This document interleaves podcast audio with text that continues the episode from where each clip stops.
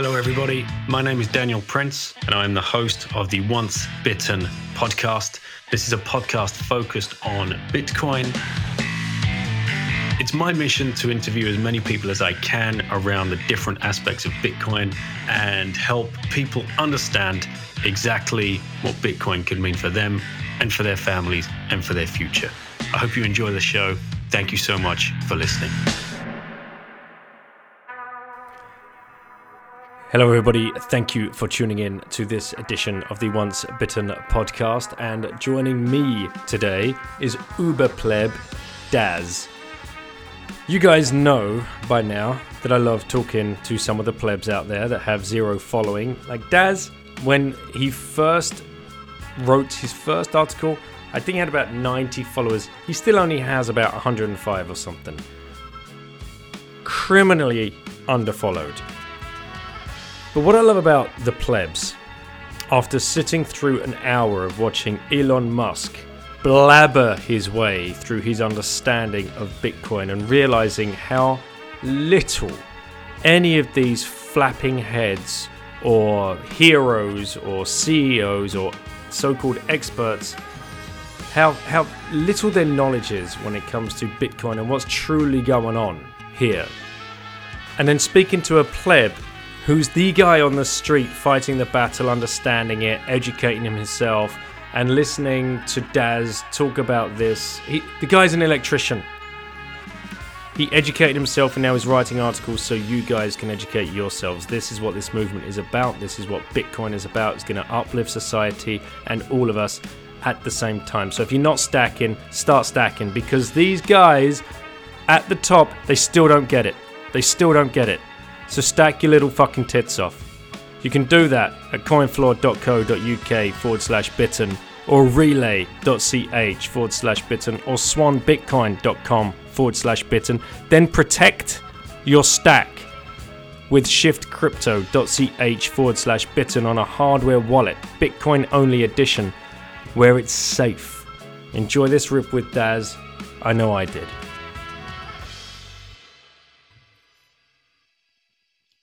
All right, I think she's here, but it's okay. You can ask a quick question. Right, we are recording, and joining me today is Daz. So Daz, how you doing, mate? Yeah, really well, mate. Thanks for having me. Absolute pleasure. Go on, Elon. You got to fire away a quick question because her French tutor has just arrived. Yeah, how did you get into Bitcoin? How did I get into Bitcoin? That's a really long story, actually. Yeah, that's a long one. Do you have another quick one before? So you're Australian, right? I am Australian. Yep. Okay, so have you ever seen a koala before?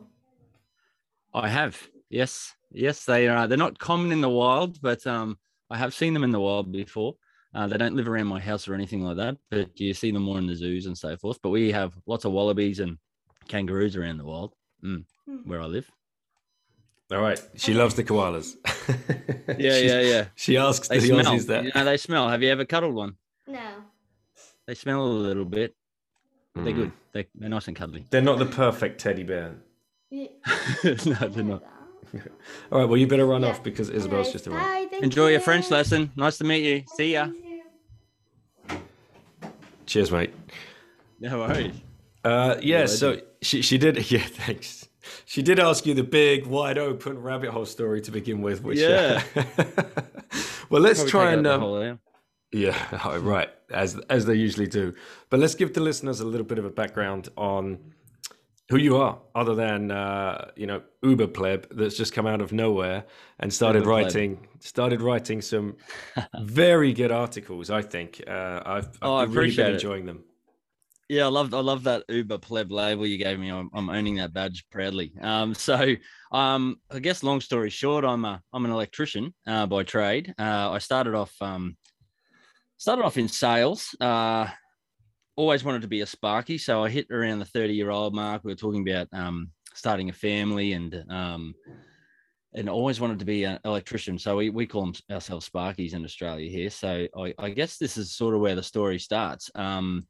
I tried to get into an electrical utility company here, and I tried 2 years in a row, and 30-year-old, no trade background, come from a sales experience, background, so that they weren't really interested. So I sort of took matters into my own hands a little bit and went and enrolled in an engineering degree in university and started plugging away at a associate degree in electrical engineering. And that's made me a little bit more attractive to the local utility. So 2 years later, 2 years into that degree, I ended up getting an apprenticeship as an electrician. And that sort of sapped the savings accounts pretty hard, starting families and going back to an apprenticeship wage, which was albeit good in comparison. Doing it at the utility company, it was still a bit of a struggle.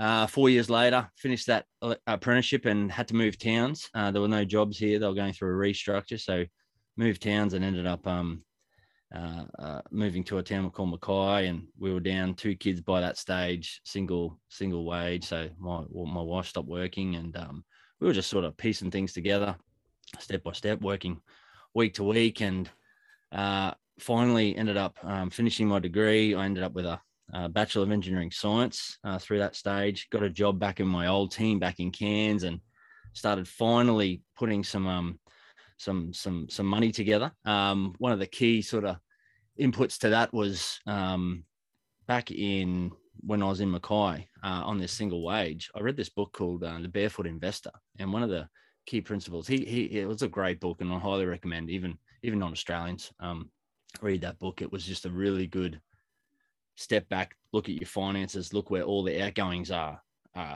where who's taking money out of your pocket, basically, and just a really good reset to say, what's your bank doing? What's your insurance companies doing? What's your superannuation doing, which is our retirement accounts in Australia? And just a really good reset. And one of the really key principles that they introduced me to through that book was freelancing. So what skills do you have that you can employ outside of your regular workday to increase your cash flow to come in? And so I'd been playing guitar for 20 odd years, always wanted to, to go to pubs and clubs and just play covers and just share my talent. And it was like the kick up the ass that I really needed to finally go, look, I'm in this new town. No one knows me. I'll grow a beard, still got the beard. Grow a beard, and if I'm shit, I'll just shave it and walk away. No one knows me. I've got nothing to lose. So I just cracked into it, and I started busking. And trying to build a repertoire up, and I was just down at like a pizzeria place and just started putting a set together. Each week I'd put guitars. I bought all these cheap guitars, and I just put them in every room I could sort of get a hold of. So that was there was a guitar available to me at any sort of time, And so I'd just practice, and I just focused on one song a week, just build my repertoire by one song a week. And I just play it and play it and play it to death. And much to my wife's disgust, and finally had this repertoire and a product I could sell to people. So I just went and approached the pubs and the clubs and just said, hey, give me a go. And basically just started from that stage earning, that was free above and beyond income. So I knew I could survive off the base wage.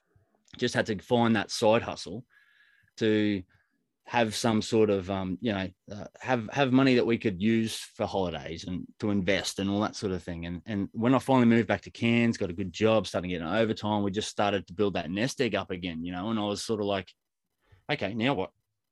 We got this money in the bank. Now what do I do with it? So I always wanted to learn how to invest and all that sort of thing. And the uni was finished. So I'm sort of like sitting there going, I'd always wanted to be an engineer, but I was sort of sitting there going, I've got 3 years to go part-time study to finally tick that box off. Am I better off investing that time into reading about finance and markets and that sort of thing, and just, invest in myself rather than finishing this engineering degree? So that's what I did. So I used that time that I was so used to, 10 hours a week per subject. So I was used to doing 20 hours a week of study for the engineering degree. I just funneled that into learning about investing and finance. And lo and behold, sort of fast forward through, I guess I was a value investor, student of the value investing mindset, it made sense to me. Don't lose a dollar. Warren Buffett's don't lose money. I was like, yep, I'm buying into that. That's exactly what I want to do, So I started just reading books, watching YouTube. And I guess that the guy who finally orange pilled me was for Bitcoin was Preston Pish, alongside a host of others, I would imagine, you know.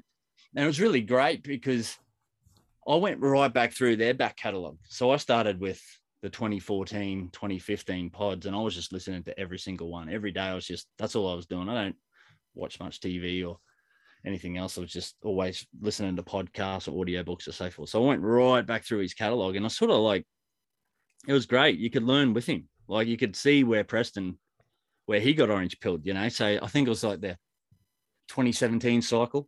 He started getting some, like, he's going, what is this Bitcoin? You know, what is this? So, and you could see the, as sort of the months went on, listening, and it was good, you know, I could obviously listen to one every day, so I could catch up really quick. So, you know, I started getting interested myself with, you could see the light bulb starting to turn on for Preston. I was like, oh, okay, I've got to eat all this up. And then I think it was the Safedine, one of the Safedine podcasts early on 2017, where the penny just finally dropped, you know. I was like, oh, I gotta learn what this is.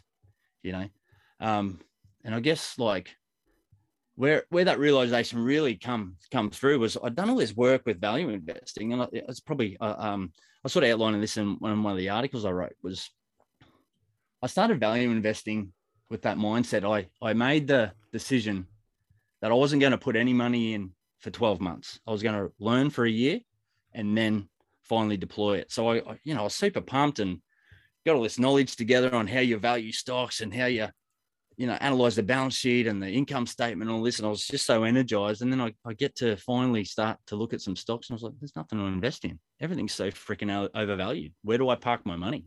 You know? And it was just one of these eye-opening things where I was like, holy crap, like, what do I do? Like there was just nothing to buy. And so I you know, I was sort of going along this journey, and then COVID hit, you know, and it was March 2020, and massive sell-off globally, you know, with all the stock markets, the Australian stock market as well. And I went, oh yeah, you beauty, here's my chance, you know.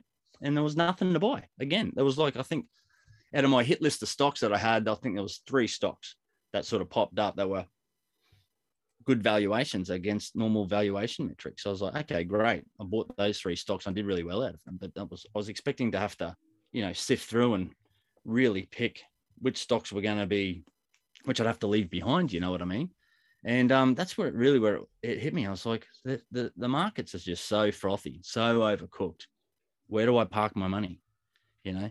And it was along with, through that journey with Preston Pish's podcast that, you know, you get introduced to the likes of like Raoul Powell and that network of Real Vision, which is just so impairing, just the education that those guys give largely for free is just second to none. And that's really where I started realizing how little I did know. I'd done all that work and I was like, I still don't know how all this meshes together. So I just started digging into, what are bonds? How does the market work? How does that risk-free rate of return carry into everything else? And that's sort of where it all started for me, was, holy shit, this money system's broken.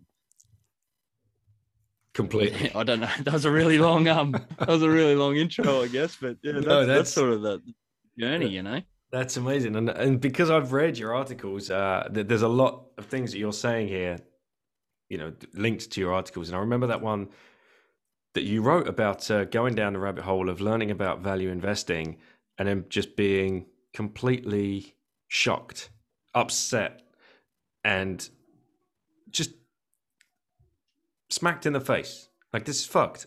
And I remember I had Absolutely. Preston. I had Preston on the show once, and I think I asked him along the lines of, as a value investor, how do you feel about like your whole ethos? It feels to me as though it's completely under attack. Everything is just completely flipped. The game board's been flipped. There's nothing there. It's disgusting. And that's ultimately what obviously led him down the Bitcoin rabbit hole as well, because you come to those realizations. He's waiting for valuations to come back. And that's when we got into the discussion of pre-Michael Saylor of Bitcoin going on to balance sheets of corporations. That was a very Absolutely. Interesting turning point. But what do you think then, what made you start writing the articles? I was having all these conversations with my friends and family all the time. Like, I just won't shut the fuck up about Bitcoin, to be perfectly honest with you. I'm just, if you lend me an ear, I'll chew your ear off for an hour. And it sort of gets to this point where I was having the same conversations over and over and over. And then I sort of got to a real, like, this is going to sound really pompous of me, but I was sitting there going, I understand this better than most people I come across. Well, I think I do anyway. And I'm having the same conversations, and there's a hole here. There's a gap in people's knowledge that I think I can help fill. And that's mainly pointed to more towards my friends and family. So I started writing this in the hopes just to share it on Facebook with my friends and family, putting it out. And, you know, that's the sort of approach I took with it as well. As I mean, I'm not a writer. I'm not a polished writer. I know that, but I'm trying to also just write it like a natural conversation, so that when my friends and family read it, they actually know it's from me, and they know it's from here, more than anything. And just trying to really lay it in really simple terms. Like, I'm middle class family. I grew up middle class. All my friends and family middle class. We're not wealthy people, you know what I mean? So it's really about, like, inflation is just, it just makes me so wild. Like, I like to think there's no. It's not a purposeful, there's not this group of elites that are purposefully making it this way. I like to think that anyway. Sometimes I dig down the conspiracy rabbit hole, but I like to bring it back to, I just think there's no incentive for them to change it. They're from privilege, the people that make these decisions on policy and fiscal policy and monetary policy. They're from privilege. They don't understand what it's like to battle through. So, and by the same token, they're not incentivized to change anything. One, they're probably not aware of it. Like, I like to think they're not aware of it. And I mean, it's not hard, but it just saves my sanity, really, to think that it's not purposeful. It's just the way the system's engineered, and there's no incentive for them to change it. So they're just going to keep on doing what they're doing. And coupled with that, we've just got ourselves dug into such a hole that they just can't stop now. If they stop the money printing, you'll just have massive insolvency. Interest rates will spike, and that just flows through to everything else. So they've wedged themselves into a corner where they're just going to have to keep going. And unfortunately, the guys that wear the brunt of that is the lower and middle class. If you swap your time for wages, you're the one getting fucked. Unfortunately, that's just the way the system works. And people, while they're sort of aware of inflation, you can talk to most people and they go, yeah, I know about inflation, but, you know, these CPI prints that they put, I've got one of those articles there. One of the first ones I wrote was about inflation in particular. It's just like the metrics that they're using to make their decisions are not the same metrics that we live by. They don't include, it's all US centric. Okay. So the US data is just more readily available and more widely discussed. So it's easier to use that, and it flows onto everything else. So if we look at the CPI prints, the core inflation prints from the US, they don't include food because it's too volatile, they say. They don't include energy, and they don't include taxes and any of this sort of stuff, the everyday stuff that's eroding people's living income to be able to survive. You know, it's just crazy that they can make these decisions based on these figures that are just so removed from everyday citizens' lives. It's just crazy. And it was really a real awakening to me to learn all this and just go, man, so many people just don't realize what's going on. And I just had to do something about it. You know what I mean? The articles, I didn't know whether anyone was going to read them. I didn't know where to start. I've been umming and ahhing for months about, I wanted to do it. I was empowered to do it. I just like, where do I start? So I just started writing. You just got to start, you know, these things. Sometimes you just got to sit down and just start typing away, and sort of one led onto the other. I'm just starting to build this system where people can start at the start, trying to build it so that's understandable to the lay person. Do you know what I mean? So, and make it relatable to everybody. And ultimately all paths lead to Bitcoin. Yes, they do. Yes, they 100% do. How has the family and friends reacted? Have you had any positive comments, or has nobody read a fucking thing? Like, what's the word? It's a little bit like that. I mean, there's some, partly I believe I firmly believe it's part to do with the Facebook algorithms, you know, because no one has any people's phone numbers or anything anymore. Do you know what I mean? So you post it up on Facebook. I don't boost them yet. I've been considering, you know, just putting a little bit of currency in to boost it to try and get in front of people's faces. But ultimately, they've been well received for those who have read it. But I honestly don't think they're being presented to the wide circle within my friends. But I also share it on some, you know, like crypto sites and some finance sites and all that sort of stuff. And where they have been read, they've been quite well received, which is it's encouraging. It's encouraging enough to keep going.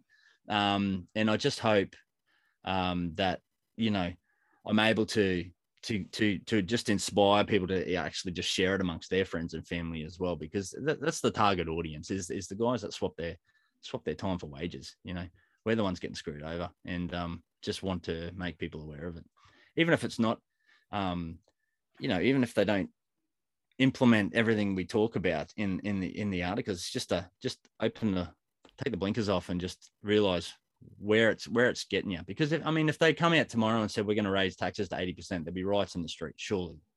But would there though? Like, you know, I know. Or just people point. Would people be there? Seems legit.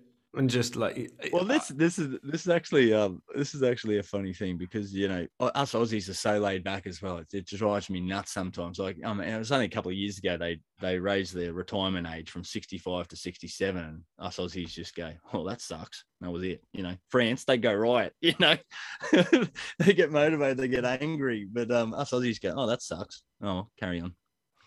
You know, yeah, It's weird, mate, what's going on right now. But so let's go back to going to university at the age of 30. How was that? Like, was that, you know, were you on campus? That I wanted to ask you about that. No. We got way deep down the rabbit holes of your articles and stuff. But that seems like a big decision to make at the age of 30. And there might be a lot of people out there thinking this is the kind of thing, the path that they might want to take now. I mean, it's different these days. You have, you know, sailor.org, for example. You can just click on there and do whatever you like for free at any time. You're not bound, or you're not paying anybody or any particular one organization. But yeah, explain that to us. What was the process like? Look, looking back, I'll always advocate education, whether that's formal or informal. I mean, we're so lucky these days. You can just get such a wealth of information for free on the internet. Like, all this finance stuff, largely I've educated myself largely for free, you know, the cost of a couple of books and maybe the odd subscription here and there to a newsletter or something like that. But I'll always advocate, you know, there's the difference between education and certification. So certification costs, right? Mm-hmm. And it's a means to an end. So I was very motivated. I knew at the end of that journey led to more income. That was the main driver for me, and I could prove that. Okay, so the job I've got now is basically double the salary that I left to do it, and so there was a clear path there, and a clear outcome, and a clear reward. You know, like investing, return on investment of that time. And then I got to the point where my income would actually go back if I were to finish the engineering degree. So I'd end up in the office. Like, I get access to some overtime and just other perks like that in the job that I have, and I enjoy that job very much. So, you know, it was a conscious decision for me to go, do I keep going here, invest another 3 years, which is, you know, universities are just money printing machines as well. So the way I sort of did my degrees, you sort of chip away at it and you get a piece of paper at the end, but they make you pay for it. They make you do more courses. Do you know what I mean? So in the long run, had I a normal 32 course degree and a Bachelor of Engineering honors, that's 32 courses. And I've done 27, but they say I need another 11 to get that full bachelor. So that's the way that the system worked, whether that was just university, that specific university. But look, these days, even with universities, I was really lucky. It was all online. I didn't have to go to campus. So as a 30-year-old, it was, you know, I didn't have to go and fit in with the 18-year-olds who were just, you know, out drinking. Damn, I thought you were going to have some classic stories for us. That's what I was fishing for. I was fishing for you to be the old guy. Damn it. No, that wasn't it. So it was all largely self-paced, you know, just through a study book and And as the years progressed, the university got a bit better and better at the delivery methods. So you'd got recorded lectures and so forth after a couple of years, which was really good. But it was all like self-paced. And so you have to have, you know, a fair bit of discipline. And like engineering's obviously not easy. And I was always lucky. I was always fairly good at school. But, you know, I was a bit of a rat bag in the later years as well. So I didn't really apply myself in the later years of uni. So it was a rude awakening to go back.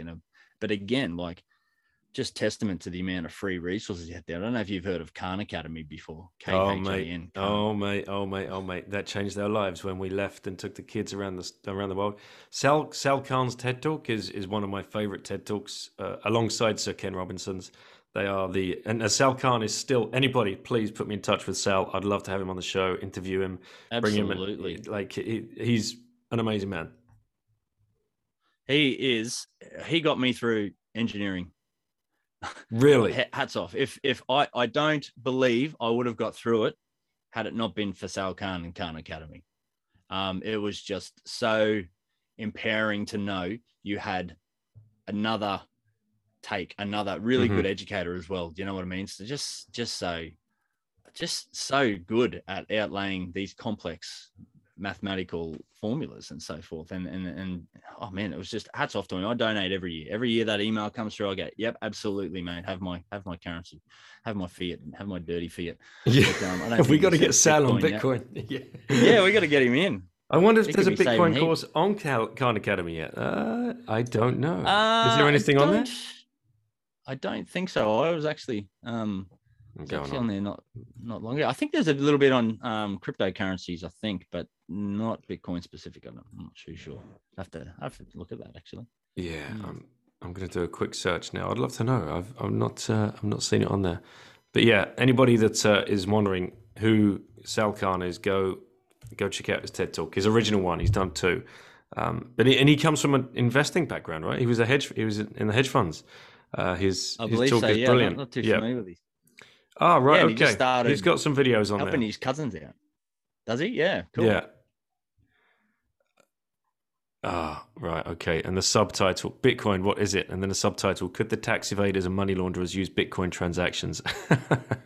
Come on, Sal, you're better than this. Oh no, he's got a proof of work video, overview, transaction blockchains, right? Cryptographic hash functions.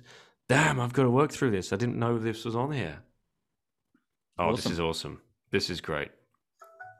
That is amazing. All right. Right. We got sidelined. Anyone else listening out there, I guess if you've got kids that struggle with maths, that is the go-to site to absolutely. Yeah. Quick anecdotal story there.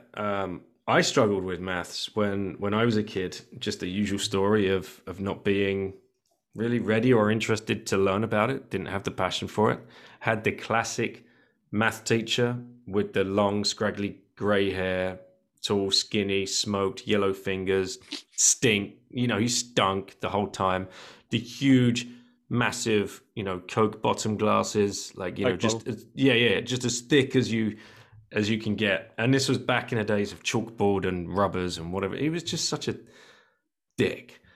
And... never had the classroom. Nobody ever listened. So I was never incentivized or found a love for math.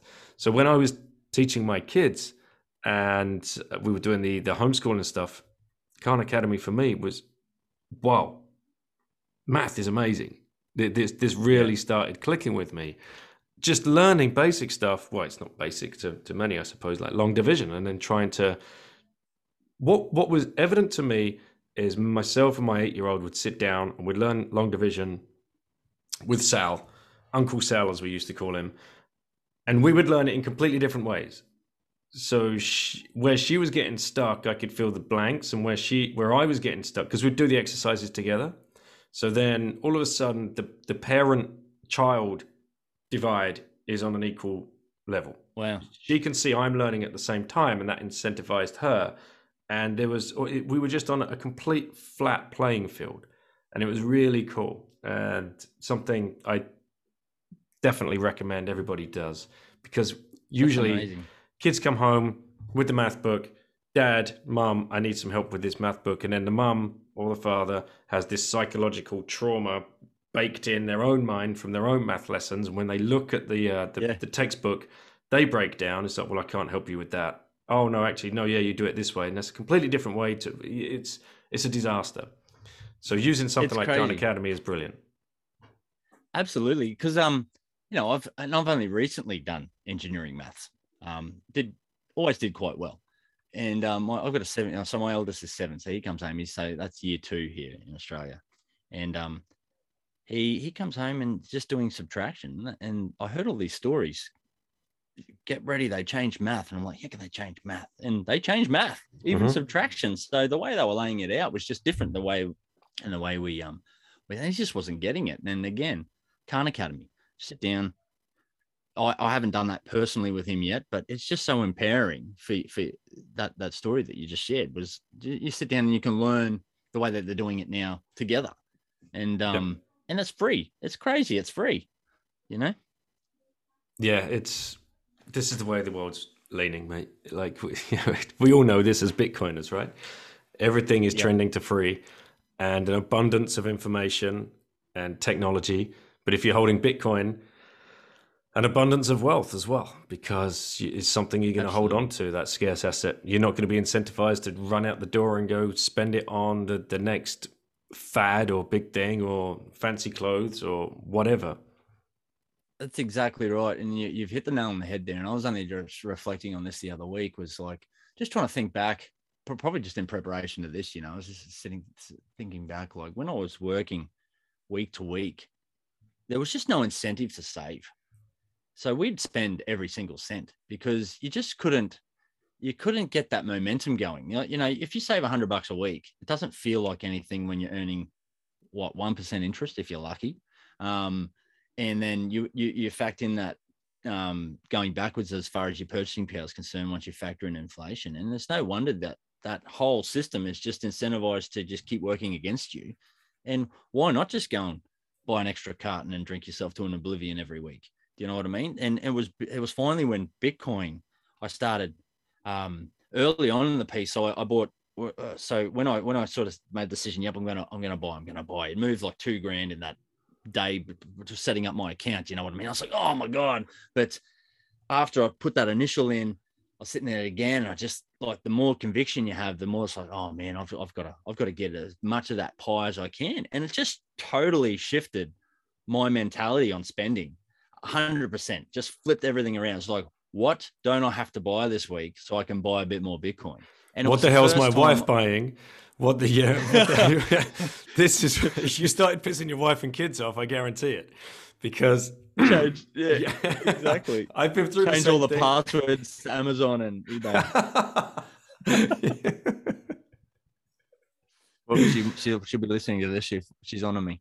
Yeah, no, but you know, you just had to assess everything. I'm just like, and once I started setting up my dollar cost averaging, that was it. Then it was just like, now I need to make sure, like hook or by crook, that money is going into, you know, I use an exchange, CoinSpot, which is just easy. You know, it's probably like the Swans of the US, and I'm unfamiliar with the UK's version, but recurring buys, autopilot, just got to top it up in your account, and then just let it snowball every single day. And you know, I'm a bit of a spreadsheet nerd, so I like to sit there and play around with, oh, if I did this every day, and if the Bitcoin price was this, and like projecting it out. I was only just mucking around earlier in the week about from today's price out, if it, you know, only went up 20% year on year kind of thing. I was just playing with different projections, and it is a better return, even at 20% year on year. I mean, let's face it, we all know it's going up a lot more than that. Like last year, I think one of those articles I put out, if you had a dollar cost averaged in from June last year to June this year, factoring in that massive just drawdown that we had to so the 1st of June this year accounts for that, you're still up 109%, I think it was, if you just dollar cost average in $10 a day. You know, it's crazy.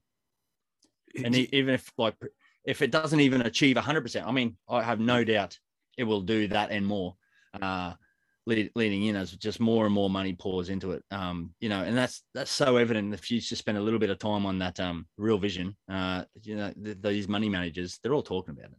They're all positioning themselves. You've got sovereign wealth funds, you've got pension funds, you've got all these funds looking for yield, looking for somewhere to park the money, because there's just nothing.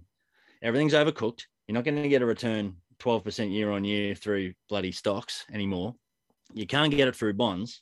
Where else can we get it? Cryptocurrency. Where's the safest? Bitcoin. And they're all turning here, and it's just a matter of time.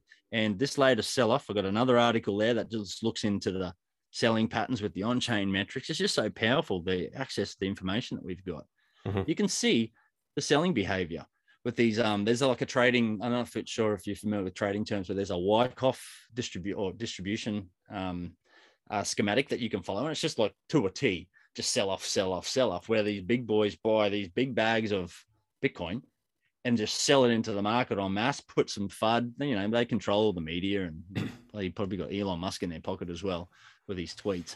And then they're just selling off into these rallies and just wiping out all the leverage longs and all that sort of stuff on the way down, just so they can depress it down to this price so they can accumulate. And the on-chain metrics support that.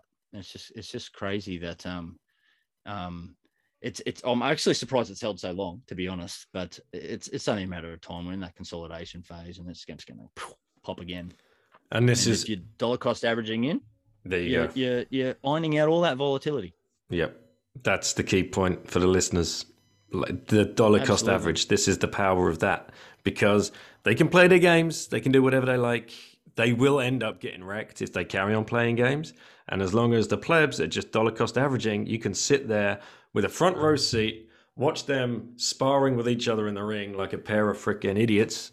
And exactly, you're just happy with a beer on the sideline. Oh, look, click. Exactly. Another $20 just dropped in. Thanks very much. Another $20. That's exactly right. Another $20. And you take all the stress out of it. Oh, you know, you don't have to worry about, have I picked the top or have I picked the bottom, or, you know, what's it doing this week? Just autopilot, man. Just keep stacking it. And, you know, you come back in a year's time and you see what your balance is, what it was last year, and you just, wow, look at this.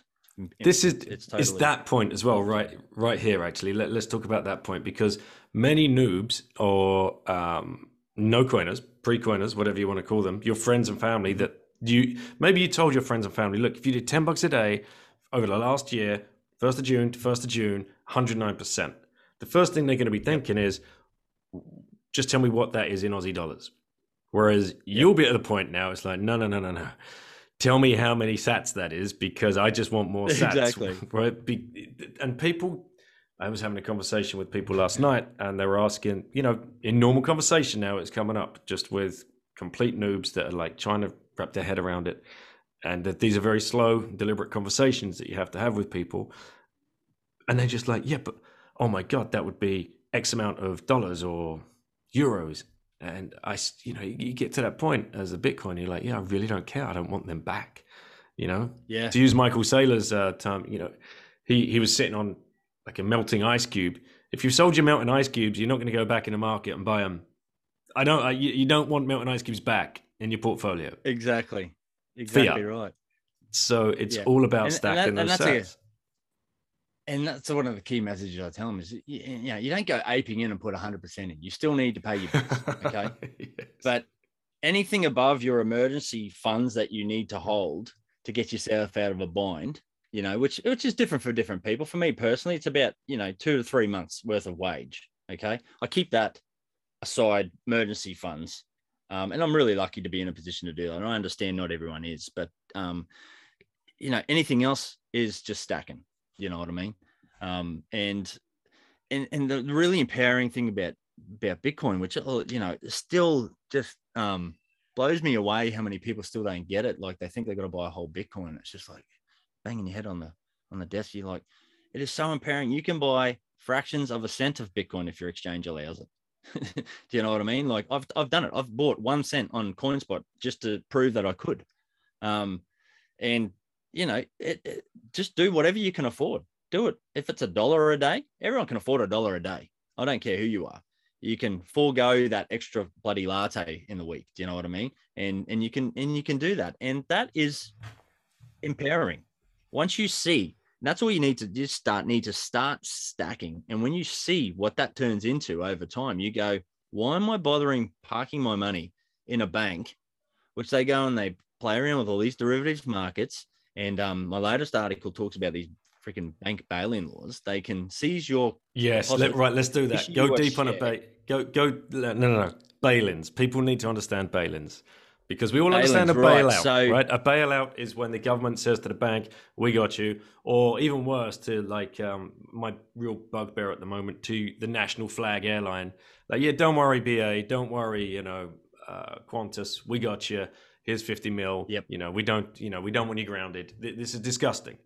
That, you know, that's exactly right. You hit the nail on the head. It's socialism for the rich, yeah, capitalism for the poor. Do you know what I mean? They get bailed out. So they can pretty much, there's no incentive for, you know, responsible fiscal management with a lot of these big companies that are deemed too big to fail. Okay, and you can kind of understand it from the one point. If they did let it pop and the whole thing unravels, what sort of shit show that would leave everybody. Okay, so you can kind of understand, but what you've got to do is not get angry at it. You just got to educate yourself on how you can benefit from the shenanigans that are at play. And one of those things that you're really exposed to is having your money in a bank.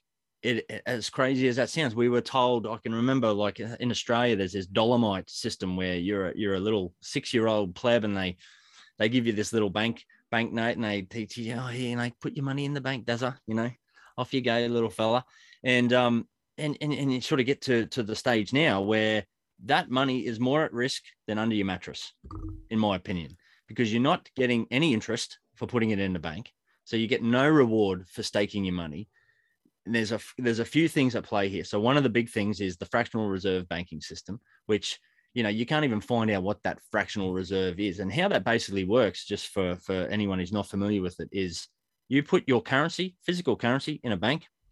They go and they create credit out of that system. They go and lend that out. So if you put $100 in, say they're using a 10% fractional reserve system, which is traditionally where they used to try and target. So you put your $100 in, they will go and lend out $90 of that. And all they have to do is keep $10 in. So that, then they go and lend out 90 out to say yourself. Okay. And then you go and you say, oh, I'm going to go spend that $90 to just borrow that. And then you go and spend it. And you go and put it in the, or the person you give it to is going to put it in the bank themselves. And then they go and lend out, they keep 10% of that and they lend it out again. So that $100 can turn into nearly $1,000 as far as that, just redistributing, just keeping that 10% each time that it gets deposited into the bank. So credit spends exactly like normal currency. So banks are creating money out of thin air as well as the Federal Reserve, which we can talk about in a sec. But, so the banks are creating this money as well. So if we all caught onto this and said, no, stuff this, we're all going to go down to the bank tomorrow, we're going to take out our currency, the whole system would collapse. And there's history of that in Greece and in Cyprus and so forth over the years, where people have said, no, I'm going to get my money. And the banks are just, the branches shut and the ATMs shut off. And they just go, no, sorry, that system's going to collapse if we don't do it. So we look at the GFC, just getting back to this bail-in law. So the GFC obviously was just a whole shit show of just fiscal irresponsibility on behalf of many, many financial institutions. One guy went to jail, by the way. Now, if you haven't seen The Big Short or you haven't read the book, go and watch it. It's mind-blowing. And just for those that might not know the acronym, Global Financial Crisis. Correct. Yeah, Global Financial Crisis, because it really did. It went everywhere. One little thread, and it just unraveled the whole thing. And again, just another example of who got fucked over through that whole system collapse was mum and dad retirees. You know, their savings accounts and their retirement accounts just got completely wiped out. Their stocks got wiped out, and you know, and the big banks just got bailed out. The taxpayers footed the bill. The government's come out and said, "Oh no, you're too big to fail. Well, we've got you." You know, and just basically printed money and started their QE. Process where they just print money out of thin air and buy these assets off the financial markets, and the closer you are to that injection point of that currency, the richer you become. It's called the Cantillon effect, and you know that leads to inflation. It is no doubt about it. Whether we call it food price inflation or we call it asset price inflation, and let's face it, like us guys battling it out, we go to work every day. We want a slice of that pie too. You know, we're trying to save, we're trying to accumulate these assets, but those assets just keep getting further and further out of reach. And we just got no savings vehicle in the traditional banking system in order to catch up to that. We're going backwards while those asset prices are going forwards. So you're always chasing your tail. You're just on that hamster wheel, just keep churning it out. And then, so to make things worse, the G20, back in, I forget the year off the top of my head, but it's, it hit us in 2018, I think was the, so in Australia, 2018, there was a bill put forth for bank bail-in. And through that bill, the concern was raised that this bill, so basically in layman's terms, the bill introduces a system whereby banks can bail in financial instruments in the event that they're failing. So say they go and play in these derivatives markets and are about to fail, rather than get the bailout, bailout by the government, they bail in your fund. So if you've got a savings deposit with that financial institution, they can bail that in, say, thank you very much. And they issue you a share in this failing bank. And that is in play now.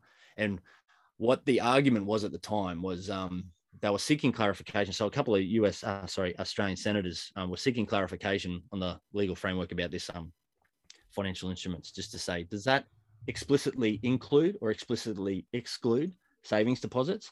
So it's supposed to just cover, so fixed interest, fixed term interest accounts and bonds and so forth like that. So, but the problem is it didn't explicitly exclude deposits, savings deposits. So they were trying to seek the legal framework around that. And while most of the members were outside of the chamber, they pushed that bill through. And so one of the other, I remember in your article, it said there were 7 representatives present out of a possible 72. So there should have been 72 in there, but there were 7 in there. Then they voted on it and it went through. Pushed it through. And now the bail-in law is there for them to press that button when they need it in Australia. So if NAB or CBA or any of these big Aussie banks start looking shaky, they can press the bail-in button and your savings deposits are wiped away. You end up with a share of that bank that's going to be, broken apart. And, right. Exactly right. And so one of the really, really funny things, which is just such a highlight for me, really, was this is only last year. So in November 2020, one of the Queensland senators, Malcolm Roberts, he tabled an amendment to that bill and he suggested, well, if you're telling us that it's not meant to explicitly include savings deposits, let's just make that so. Let's put an amendment through to this bill and include the wording to say, will explicitly exclude the savings deposits rather. And the response when that was tabled through, I don't know what the voting was for or against, but it didn't get passed through. And there, basically the narrative behind it was, there's no need for it. It doesn't explicitly, it won't include savings deposits, but the problem is it doesn't explicitly exclude them. So you are the legal feedback that they've gotten by investigating it is open to explicitly include savings deposit. Well, not explicitly, but it could include everyday savings deposits. So that's the reality. They go and they play around in these financial derivatives, and they go and they're involved in money laundering, and it's just absolutely criminal what they get up to. And we're the ones that wear all the risk. Like, we're the ones putting our currency in. So you think we get some sort of reward for that, right? But I think I last checked my just my savings deposit account was 0.15% interest. Mm-hmm. Beautiful. Which, where's the real rate of inflation?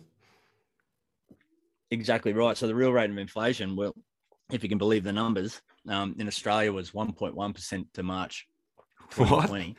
What? What? That's what they're telling you. Oh my God. That's what they're telling us.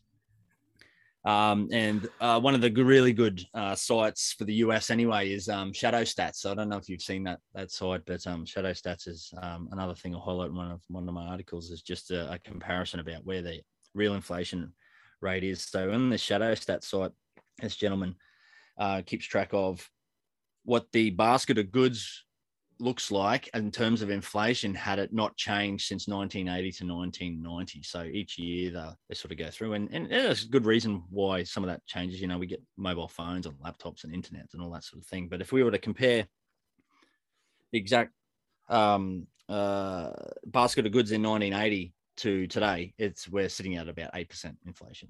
And one of the calculations I do in that article shows you what 8% inflation does to $1 million. So, you know, when I was sort of, I can remember as a kid going, your parents sort of saying, oh, $1 million, that's all you need, mate. You know, yeah. Once you get $1 million, once you're a millionaire, you can retire. So, you know, when you put that in perspective, if your goal was to save $1 million in 30 years, but you're fighting an inflation rate of 8%, your $1 million in today's purchasing power is only $99,000. So in 30 years' time, that's only going to buy you a Toyota Land Cruiser in Australia. Mm-hmm.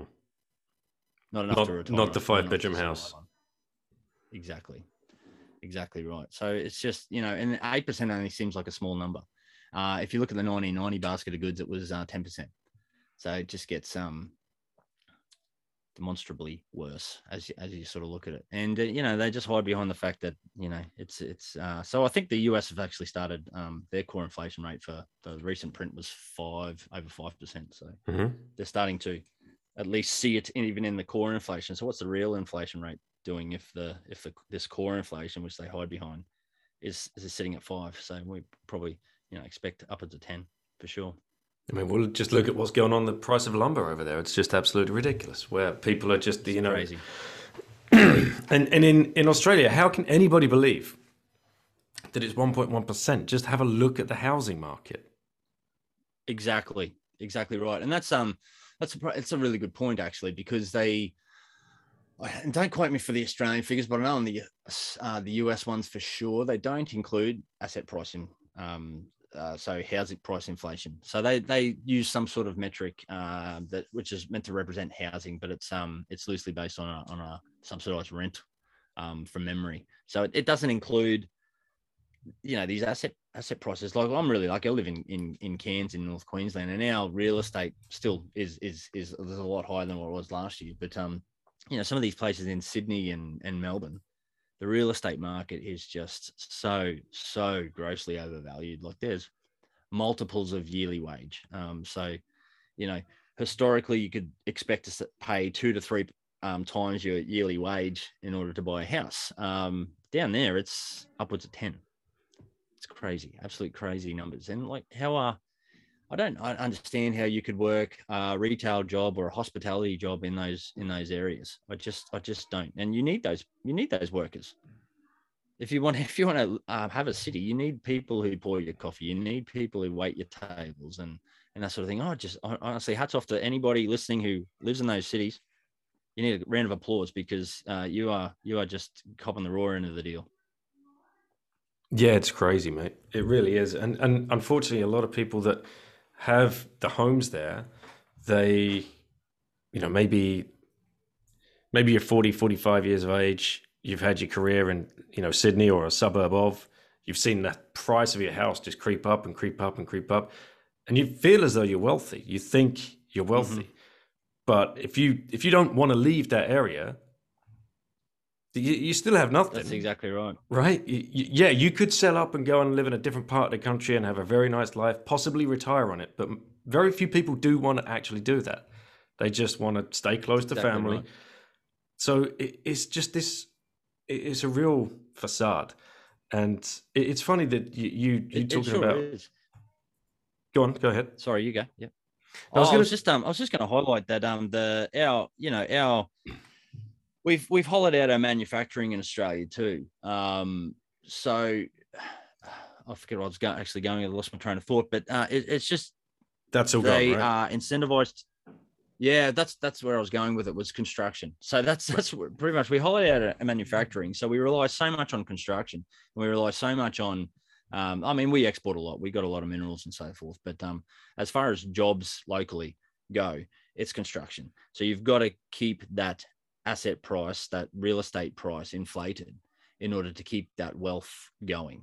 And you see that from the policies that they put forth as well. So that was one of the main drivers through that whole COVID sort of depression was how do we prop up the housing market? Because without the housing market, we've got nothing.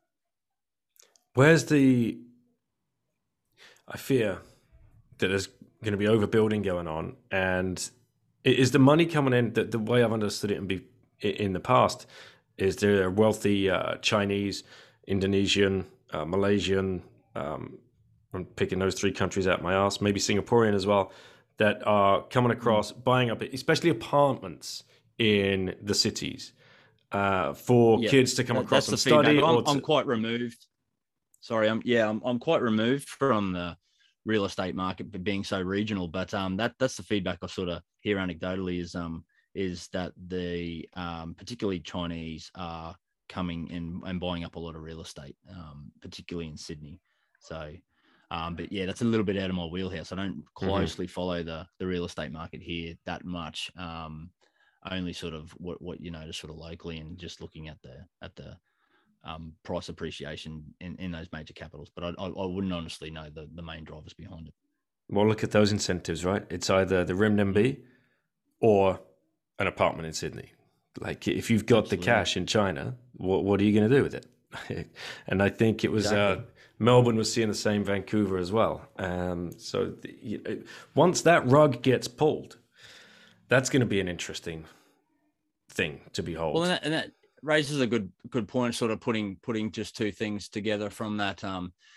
China have so many exports, and this is a good example of what's hollowed out the US economy as well, is they import a lot of US dollars into China because they export their goods, but they used to buy treasuries from the US, and it's the same with Australia as well. If there's a trade deficit there, they end up with more dollars, which they can't spend locally, right?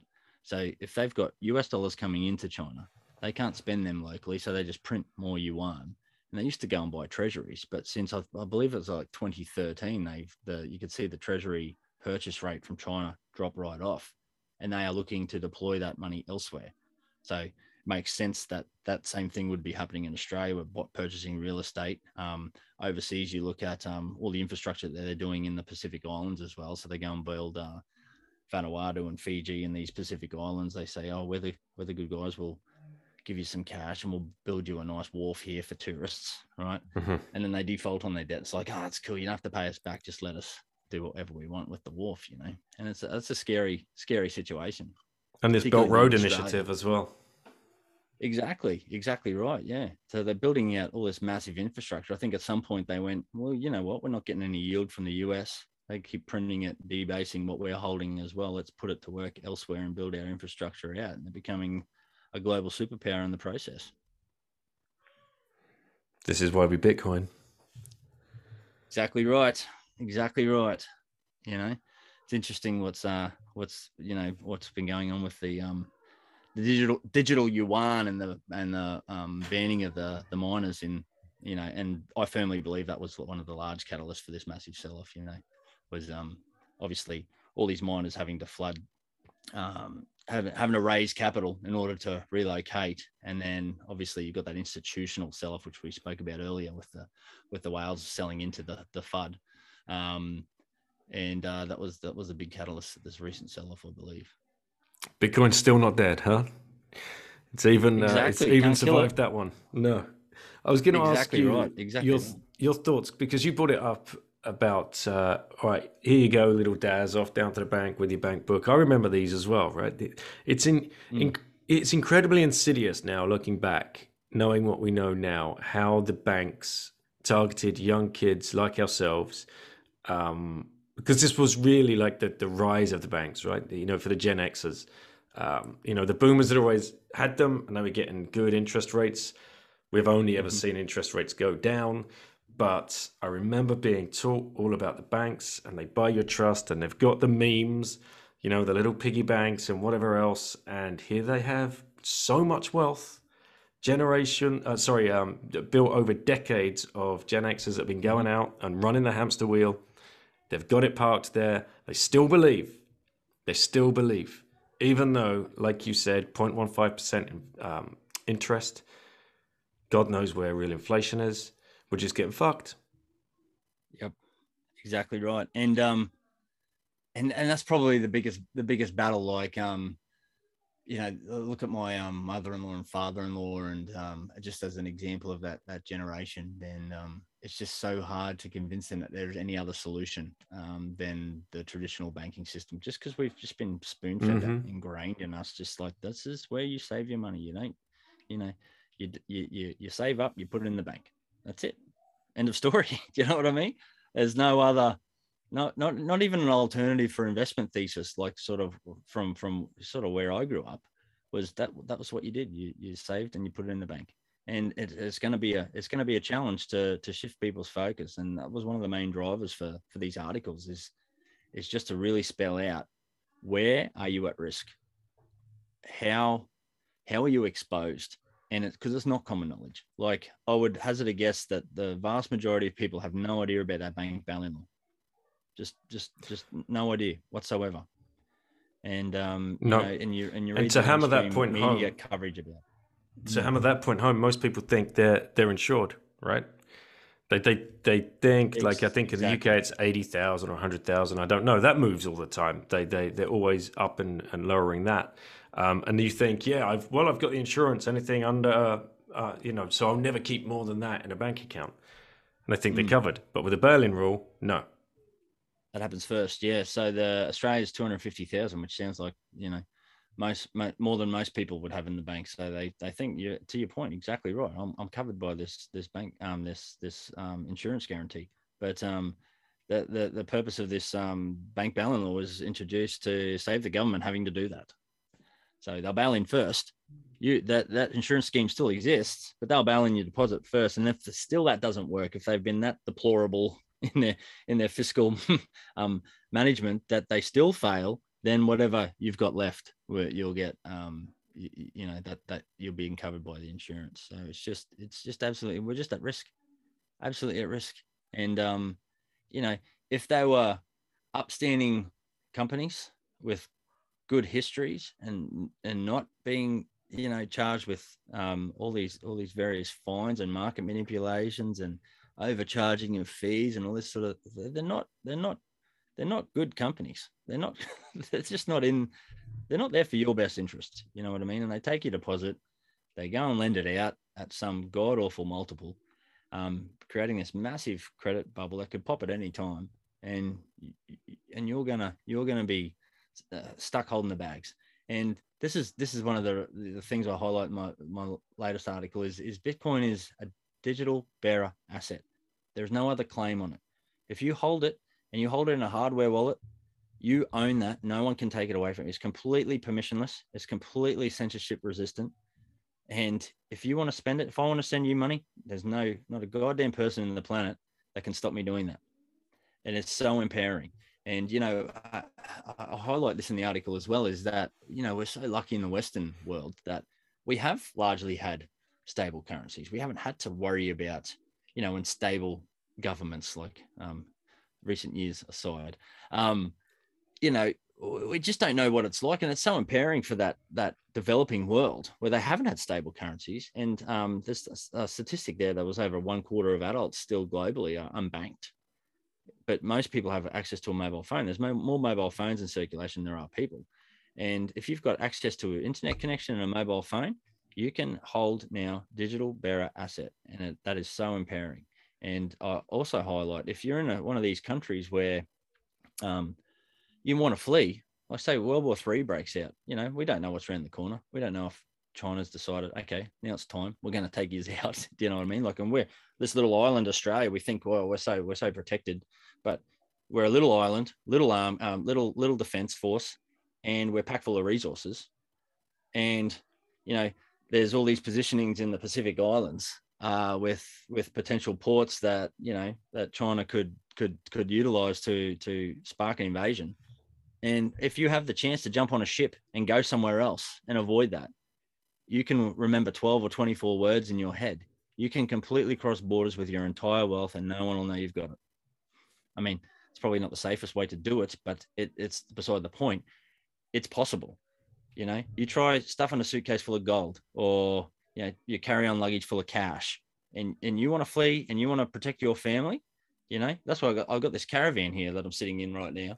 That's part of the backup plan, man, is, if shit hits the fan, we pack this and we drive as far as we sort of can inland. You know what I mean? Like, it's a bit hyperbolic and a bit conspiracy theorist, but you just never know. I mean, it's not the sole purpose of bought the caravan, obviously, but it's nice to know that you've got the ability to protect your family and you can skip country and you can take your entire wealth with you. Yeah, that point very much gets missed because of the kind of cushy lifestyle that we've all been accustomed to. Even though, especially in Europe, you see refugees all around the place. You go to a city, there's political refugees that are just escaping, or escaping war-torn countries, because it's going on around us all the time. Has been our whole lives. But yet it's still so hard for people to make that connection, like, yeah, that could be you. No, never be me. I mean, just last week here in France, like, you watch Macron speak, you're like, what the hell is coming out of your mouth right now? You're saying that you're going to mandate that people have to put something in their body, like they don't have a choice over what goes in their body anymore. Like, scary. I was eyeing the map, like, where's the nearest border? Because this sounds ridiculous, and I know a lot of other people are doing that as well. So it's definitely a weird moment in time. I don't know how we've got here so quickly. Yeah, and that's the scary thing. And I'm not an anti-vaxxer, but this vaccine scares the absolute shit out of me. And purely because they're censoring stuff. So, you've got, take this ivermectin, for example. I don't know if you know much about this ivermectin, but you say the word ivermectin, deplatformed. Right. You know what I mean? Like, if it didn't work, then just put the evidence out there to debunk the 60 plus reports that have come out now to suggest that, this is a safe, naturally found microbial that has antiviral properties that can basically eradicate this entire pandemic off the face of the planet. If that's not true, then just show us the evidence that debunks it. Don't just remove that evidence from circulation and take it off all the platforms and remove people's ability to make their own informed decisions. That's really where I get to it. And it's when that occurs that I prop up and I go, huh, what's going on here? Do you know what I mean? You start digging a little bit further and you start looking at a bit more data, and there's just, my kids are fully vaccinated as far as the recommended sort of schedules go, but I'll be goddamned if they're putting that vaccine in my kids. There's just too many unknowns, and there's too much credible evidence kicking around by doctors with, that have sat on the boards of GAVI and so forth, that come out and say, these things aren't safe. We just don't know enough yet, Mate, Exactly my mindset. And unfortunately, you get memed into the stratosphere as an anti-vaxxer. And it's just like ridiculous, absolutely ridiculous. And did you see yesterday the doctor who invented the mRNA vaccine tweeted, just to let everybody know, I am not suicidal. Wow. That's scary. Like, what the fuck? God. So you wonder what messages he's getting in order for him to come out and say that, That is scary, because I've seen him on the Brett Weinstein podcast. Talking about I think he was talking about the lipid delivery. So there's a study out of Japan with the rats, and they were tracking where these lipids end up, which is the delivery method of the spike protein, and how they travel through the body. And then after some time, there's a really alarming uptick in concentration in the ovaries, and some other evidence suggests that it concentrates in the testes as well. So you sit there and go, that's convenient, isn't it? But anyway, they get deplatformed. They come up with this evidence. Okay, it's a study that's been put out there. It's medical evidence. They're just talking about it. They're not saying, don't put it in your arm at that point. You know what I mean? But they're just saying, this is a concern that I don't know what it means. We don't know that this is causing sterility, but it's funny that it's showing up there, right? We should understand this better. But no, deplatform, taken off air, and you just get fed with celebrities singing songs and shit in Australia. It's ridiculous. It's actually laughable. It's beyond laughable. You get free donuts in the US, or they pay you, or you got free beer. I think they were saying in Australia there was going to be a lottery or something. So if you get some sweepstakes or something, so if you get the jab, you get an entry into some lottery and you could win some money or something like that. That was floated the other day. I don't know if that was, how believable that is, but anyway, it's just sort of things like I've seen in the US. Yeah, like to your point, you get what is it, free baseball tickets, free baseball game on the weekend, and Krispy Kremes and all that. For anybody that's ever worked in any kind of business, this is a loss leading kind of strategy, right? This is marketing at its absolute pinnacle. Why is it being marketed this hard? If it's something that's good for you and is going to save your life, shouldn't need marketing, right? The people were just like, oh, right, okay, I get that seems legit, I'm in. But no, we've got these loss leading kind of marketing viral campaigns. You did sales, right? Exactly. What the fuck? I can't wait. Distribution funnel, awareness, consideration, trial, and you're just funneling them down into this dependency. So yeah, I think it was Pfizer actually come out last week or week before saying, oh, we think it's three doses you need now. So it was, it was the one, and then, oh, hang on, we think you need two. And you see Israel, something like 57% of people have had two doses caught this Delta variant, which they think, is no worse than a common cold. And they think, oh, I think we need three now. Do you know what I mean? It's just, I honestly hope that it's only about the money. That's sort of where I get to with it. It's obviously very lucrative. And there's some really concerning sort of quotes that I've heard floated around from the likes of Fauci and so forth about how disappointed they were in the globe's take up of the normal influenza vaccines. You know what I mean? So it was really, he's been quoted as saying how disappointed they are in it. And you sort of sit there and go, wow, is this just all engineered to just keep spoon feeding you a vaccine? I hope it's just about money. Yeah, I do too. Yeah, I do too. And it's one of these things where, how do I not fallen down the Bitcoin rabbit hole, and really started looking around the currency system, where you start to unpeel the layers, and you start to really look at who's pulling all the strings, right? So I can use that bail-in law as a really good example for that. So if you follow that chain up, it's bail-in law up to G20. IMF are involved, and then World Economic Forum, That's so right in your article. So how did you get to that? How did you link all of that together? Well, basically, I'm sort of drawing a little conclusion. So from the articles that I've read, there's a really good political sort of party called the Citizens Party here. They put a lot of this data out, and it's all cited and referenced, so you can sort of chase it back through. So they've sort of drawn the conclusions back through to the IMF, and it doesn't take long to see that the board members of the IMF, as well as all the geopolitical parties globally, all converge on this Davos each year at the World Economic Forum and dictate basically global policy, and they all go out to their various conglomerates like the IMF and the Bank of International Settlements, and back to their parties and all that sort of thing.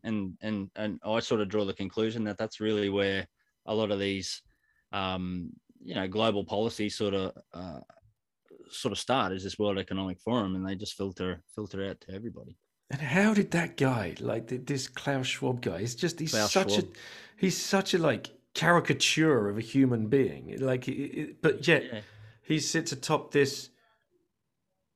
I don't know. It's beyond words. It really is. I cannot. It's laughable. And who does? George Gammon does a really good job at highlighting a lot of what the World Economic Forum, just from their published articles. Like, some of it's just so brazen. Like, it's just so in your face. You just sit there, they don't even hide half this shit. And George Gammon does a really good job at mapping it out to say, this is what they're saying, and this is how it's weeding its way into the financial system. So he maintains, a lot of that financial focus, but it's not hard to see that this is getting woven into the fabric of everything in every government and every political party globally. I firmly believe it's all starting from there. And again, it all comes back to the money. Exactly. Yep. And the incentive structure between it, And you know, like we highlighted before, a lot of the time there's pure incentive to drive some of these things, but then on the other side of things, there's also no incentive to change it. Yeah, exactly. Nobody wants it to go down on their watch, right? This is the problem with like the 4-year cycles of governments. Politicals, yeah. Absolutely. Yeah, no one wants to be the bad guy, you know, and make the bad shots. And you know what, like, I don't necessarily wish for that either. I don't wish for this whole thing to unravel because I don't know what that looks like.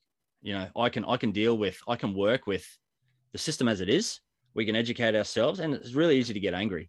I tweeted this out the other day. It's really easy to look at this and just get angry and bitter about and draw conclusions that don't serve you. Okay, so like where I sort of go, like anger doesn't serve me. What I can do is try and educate myself as best I can about how this situation is and try and navigate it the best I can for me and my family, and perhaps even benefit from it. And, you know, basically all roads lead to Bitcoin. Honestly, they do. I've looked at this in so many different ways, and Bitcoin just allows so much empowerment for us to change the system. And it might be 5 years, it might be 10 years, but I firmly believe that as Bitcoin goes up in value, we'll be the ones calling the shots.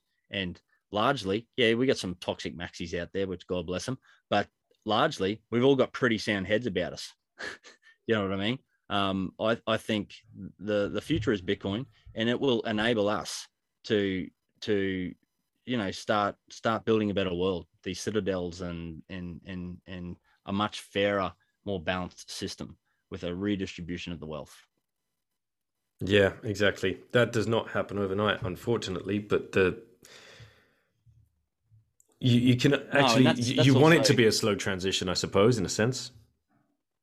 Yeah, you do, because we want, you know, that's what I fear about most. I don't actually want the Bitcoin price to spike. I want many of us plebs as possible to go and stack as much as we can now while it's still affordable, before these guys get their shit together and realize, well, they've already realized it, but, you know, I highlight this in one of the articles as well, is their governance models forbid them from investing in Bitcoin specifically, but they're making those changes. It's coming. This wall of money is coming. So now I believe 2021 is the year we need to get our shit together and as much as we can, because that wall of money is coming, and then that will push the price out. I still believe, you know, long term you can still dollar cost average. It's a pristine collateral that's going to go up in price forever. But why not try and position yourself and get a jump on these big guys before they get here? Yeah, I was just about to say, yeah, I got somebody close to me the other day with the Satcoin meme. Like, you know, just went straight on that. Mate, you got to start looking into Satcoin. It's incredible. Like $1, what £1 gets you like, or like 2,500, 2,000 sats or something, whatever it is. And he's like, huh? Sats. What platform? I can't find it. Like, just head to CoinFloor. Yep. Head to coinfloor.co.uk /bitten. They got a brand new app. Really? They will sort you out. All you got to do is like set up like 10 quid a week, and they'll just do the whole Satcoin conversion for you, and you're away. He's like, all right, I'll get onto it. Yeah. No. That's hilarious. I've actually been running around work. I tweeted this out the other day, as I'm taking great pleasure in it's a little bit crass, but I'm popping people's Bitcoin cherry. So I've loaded up a Moon Wallet on my phone with $100 worth of Bitcoin, and I'm using the Lightning, and it's just really good demonstration. Like, it was one of the big things. Oh yeah, we've been copping shit for so many years about how it's not scalable, and then, you know, Lightning, just bang, okay, there's your scalability. You know, and it's just such a good education piece for people to say, okay, you buy your coffee on Lightning, you know, you buy a big transaction, you make a big transaction, you buy a car or whatever on the Bitcoin main chain. Not that you're ever selling your Bitcoin for a car, but it's a good analogy. So I downloaded this Moon Wallet, and I loaded it up, and just like telling people, not even telling what's going on, or just like no consent at all. Just download this Moon Wallet. What is it? Just download it. Let me just show you. And then, okay, click on the Lightning QR code. Boom. I'm sending them, you know, 2,000 sats each, and they're like, yep. Just, it's so good to demonstrate. It was instantaneous and free, you know, fraction of a cent to send money across the world. And it's infinitely you know, it's just so impairing. And, you know, these guys that don't have Bitcoin, I've been trying to, you know, they're sick of me talking about it. So I'm like, you know, I'm just going to take. Then it feels tangible to them, right? This is the thing I've noticed, because before it's just like, I had this conversation with a guy last night. It's just bits in an air, and he's a software developer. It's just bits in the air. It doesn't, there's no one governing it, and you know, you can't touch it. It's not physical. It's just nonsense. It's complete nonsense. And but I've seen people's faces. I did it with Wallet Satoshi with a friend of mine. Download that. Yeah, okay, bam, like tink. Now it's actually in their hand. It feels physical when they see that, and like you see a little light bulb go off. And even if it just means they're going to go to bed that night and think about it as they're falling off to sleep, and then think about it as they wake up in the morning, and then check it. They might put it down and not think about it another 2 weeks. It will come back to them at one point when they see that headline, or they see someone, or hear someone talking about it on the radio or the news, or another friend brings it up or whatever. Drop in these little reminders in every now and then. This one day will be someone's rabbit hole story, right? And 2 years from now, that person you did that to, that will be their rabbit hole story. It's like, yeah, this fucking guy Daz, he wouldn't fucking stop going on about it. Like, you know, cool guy and everything. Played a good guitar, but he was just getting really on my freaking nerves. And then he showed me this Moon Wallet thing, and I left it too long. And then 2 years later, here I am, bam. Yeah, absolutely. You pop my Mate, you singing? Any, are you still That's singing right. in the clubs and bars? Are you still doing that too? You know, and you know. Have you written any Bitcoin songs? Yeah, I did a gig yesterday. So no, I've thought about it, but they just turned out too tacky. Yeah. But I did write a parody. You know that Cranberry song Zombie? I wrote a bit of a parody song about that, just relating it back to like zombie companies and how the Fed just prints money out of thin air. So, but it's a bit tacky, so I don't think I'll record that one. But I use it. That's my that's how I stack sats, man. That's, you know, it's free income, you know. It's, I just swap a little bit more of my time on the weekends. Like, I highly recommend anyone go and get a side hustle, man. Everyone's got a talent, everyone can do something, everyone can contribute something, whether you're, you know, you've got to trade through the day. Just go and pick up a few cash jobs are the key, right? This is the thing, because so many people have been, this is what I've noticed, and it's really, again, it's disgusting to watch. You know, all of a sudden you've got mother and father back out in the workplace because there's no way in the world you can live on a single wage. So both have been pushed back out into the workplace. So the kids are definitely almost spending for themselves. You know, they're fighting their own battles at schools or whatever else. They've got homework on their own because mum and dad are either home late or just too exhausted to get into it with them. You've got a breakdown of the family going on. But then you've even got to the point where dad's picked up an Uber job or something just to try and make ends meet, and that's his, in air quotes, side hustle. That's not really a side hustle because you're paying tax and all of that. Or another scenario is you're renting your spare bedroom out on Airbnb just to try and cover the bills. That's not a side hustle because you're paying tax on that. This is like freaking really bad shit. What you're saying is cash in pocket side hustle, especially while you still can, because as soon as central bank digital currencies come in, that's going to go away. That is the scariest thing. I think most people are underestimating, even if they're not even aware of it, is the central bank digital currencies and what that means for, you know, I mean, that Christine Lagarde highlighted some things, which makes it just like, the spin on it was, she was sort of highlighting it as a problem, but they're thinking about this fact that social credit scores can be built into these central bank digital currencies where, you know, I think the example she uses, like, if you like beer and pizza, you might have one interest rate, where if you eat organic broccoli, you might have a different interest rate. And these are the sort of behavioral controls that this will enable, and get fucked if they're not thinking about it and they're not even going to do it. So, okay, central bank digital currency comes around. What sort of interest rate do you reckon you're going to get if you're unvaccinated? They have everything on you. It's scary. It's scary. And they're just going to use the financial system to push you into whatever agenda they choose. Whether it's 100%. Right or wrong, it's not their choice to make. The scariest thing is, mate, it's going to happen. It's coming. I don't know what stops it at this point. Yep. I really don't. And it's going to be an attack vector on Bitcoin because the FUD is going to come straight at the Bitcoin. If it weren't for Bitcoin, then we wouldn't have the central bank digital currencies. It's all the Bitcoiners' fault for making this, and you know, supporting it and being part of it. This is the reason cash has gone away and now we're all completely controlled.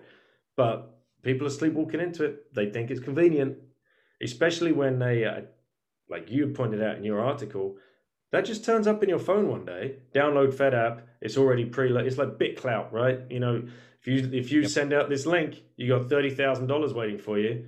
It's going to be the same with Fed coin or Aussie coin or Euro coin. What?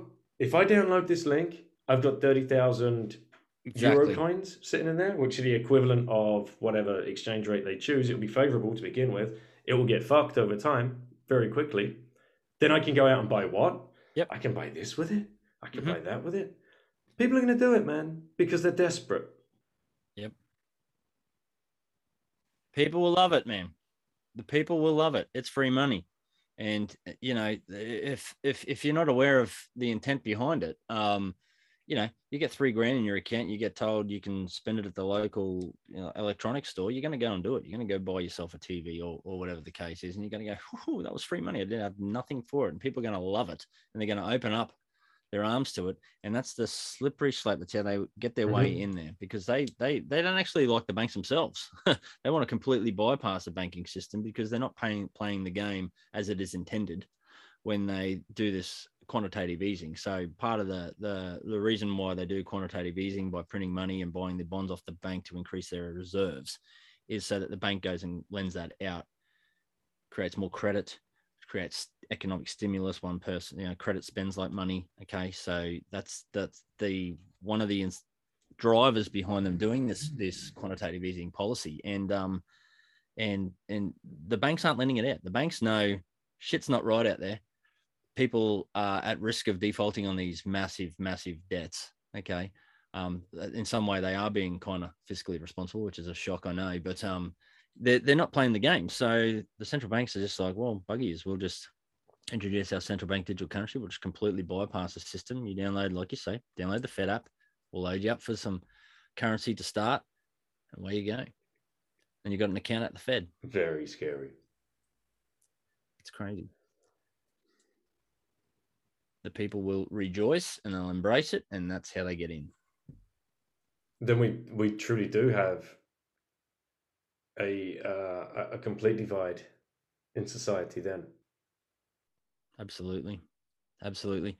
And that's, you know, you speak to, you know, I speak to my friends and family about some of these issues, and if they follow mainstream media, which, you know, I don't even turn the TV on anymore. It's just ridiculous. But a lot of these people just buy into this stuff hand over fist. They just gobble up exactly what's getting shoveled to them each morning, verbatim, and defend it passionately. That's the really scary part of it. So God forbid you have any sort of framework in your mind that goes against the approved narrative regarding anything. Could be vaccines, could be, you know, gay marriage, could be anything. And don't get me wrong, I fully support gay marriage. I think, you know, a friend of mine said, why should they, you know, why should we care?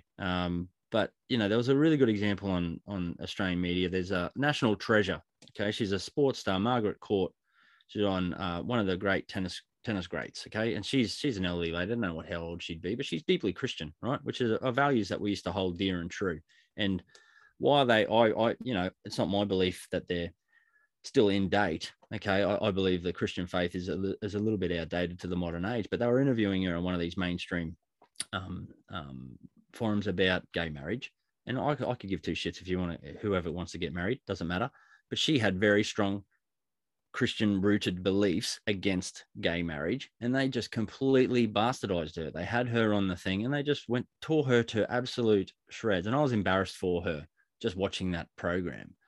That she's entitled to that belief. May not be, you know, a modern thought or whatever, but it's rooted in a belief system that was supported for years. And she's entitled to that opinion. You just can't bastardize people completely based on what they believe. And it's just getting worse and worse and worse.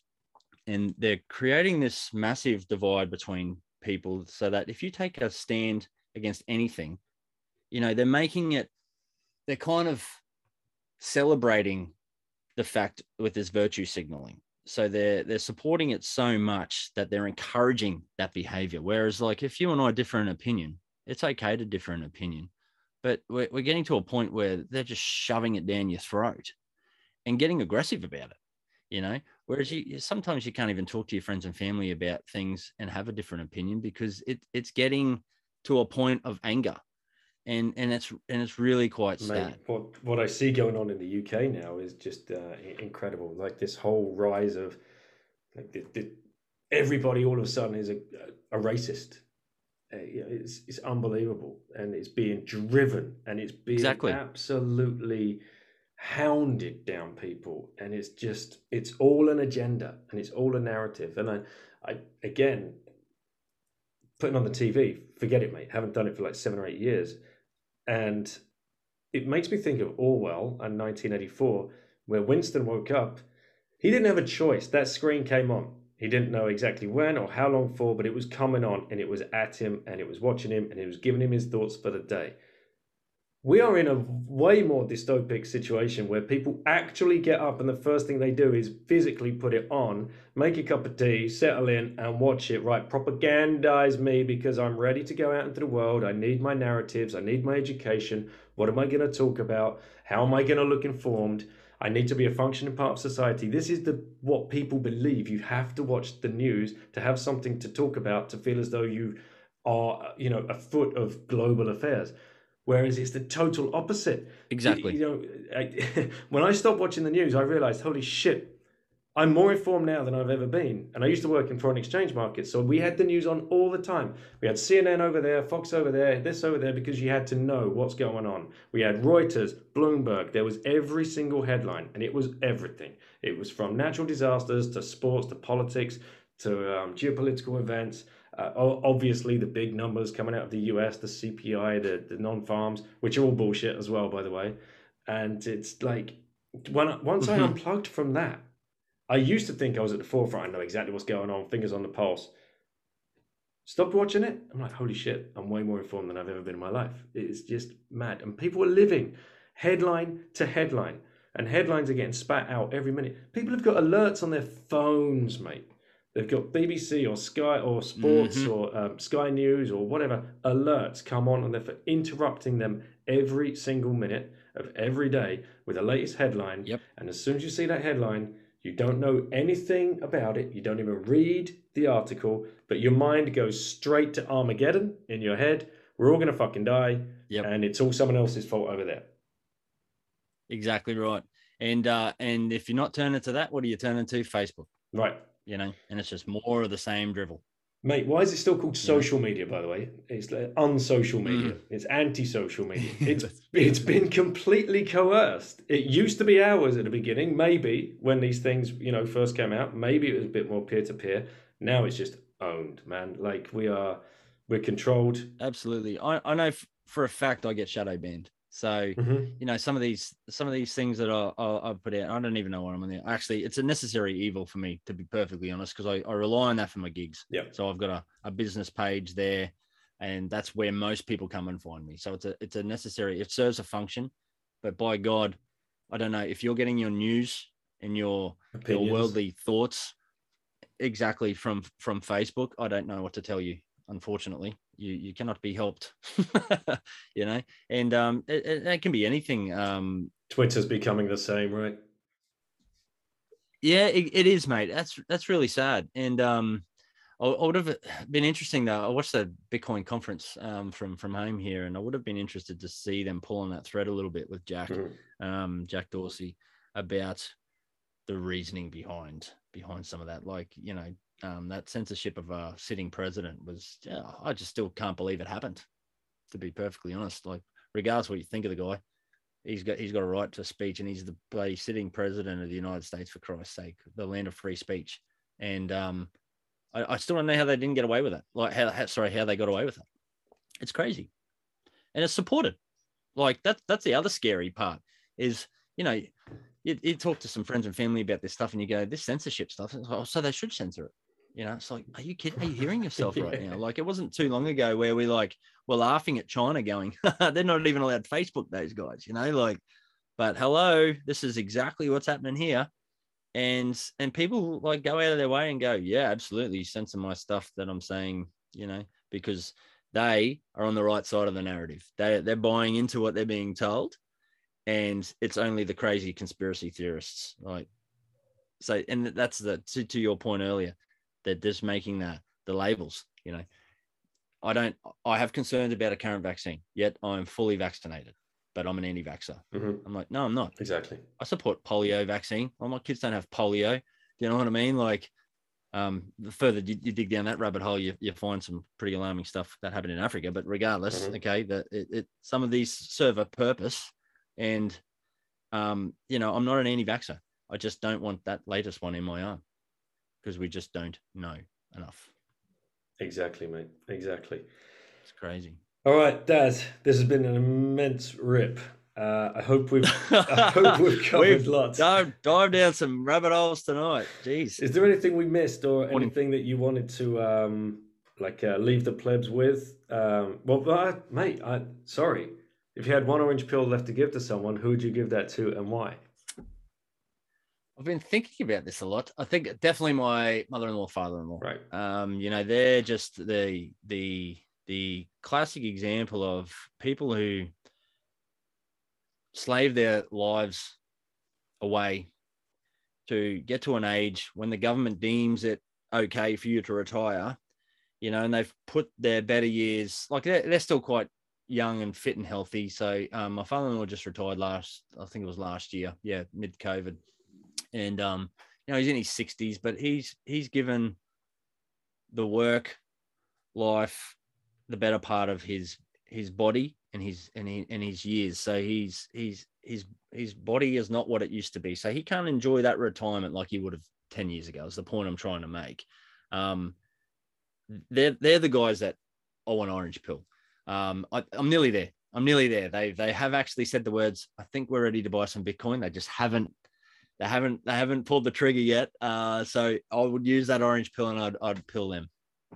Very cool, mate. Very cool. And is there any anything left that you want to say to the fellow plebs out there that, like you, maybe they've been going to bed in the evening thinking about writing an article or starting a podcast or a YouTube channel because they know they're ready now to give back what they've started to learn? What do you say to the lurkers? You just got to start. Trust in yourself, put yourself out there. And I mean, this is honestly the best thing for my own education. And you know yourself, as soon as you've got to start teaching somebody else something and you put it in writing, God forbid you stuff up and you put something wrong in writing because it's there forever and people will remind you. You know, it's really a good educational tool for yourself. And it's just built so much conviction in myself as well when, you know, I had to do that little bit extra research. I had to, you know, I heard about that article. Was that actually true? I better go and cite something or get a reference to it.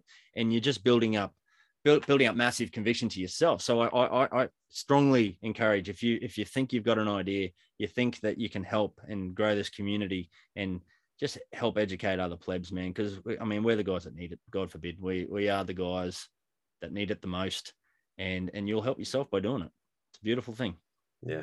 And thank you to guys like yourself as well, who give a voice to us plebs, you know, so without yourself, you know, I think I grew 20 followers overnight just by you retweeting out my latest article. So, you know, it's helping to cement that message. And, you know, a lot of what I say won't necessarily help people already falling down the rabbit hole, but hopefully it gives another bullet, another bit of ammo to the arsenal when you're confronted with this fad and you don't really quite know how to, you go, oh, that's right, that guy wrote about that article on inflation. I'll just send someone that, you know.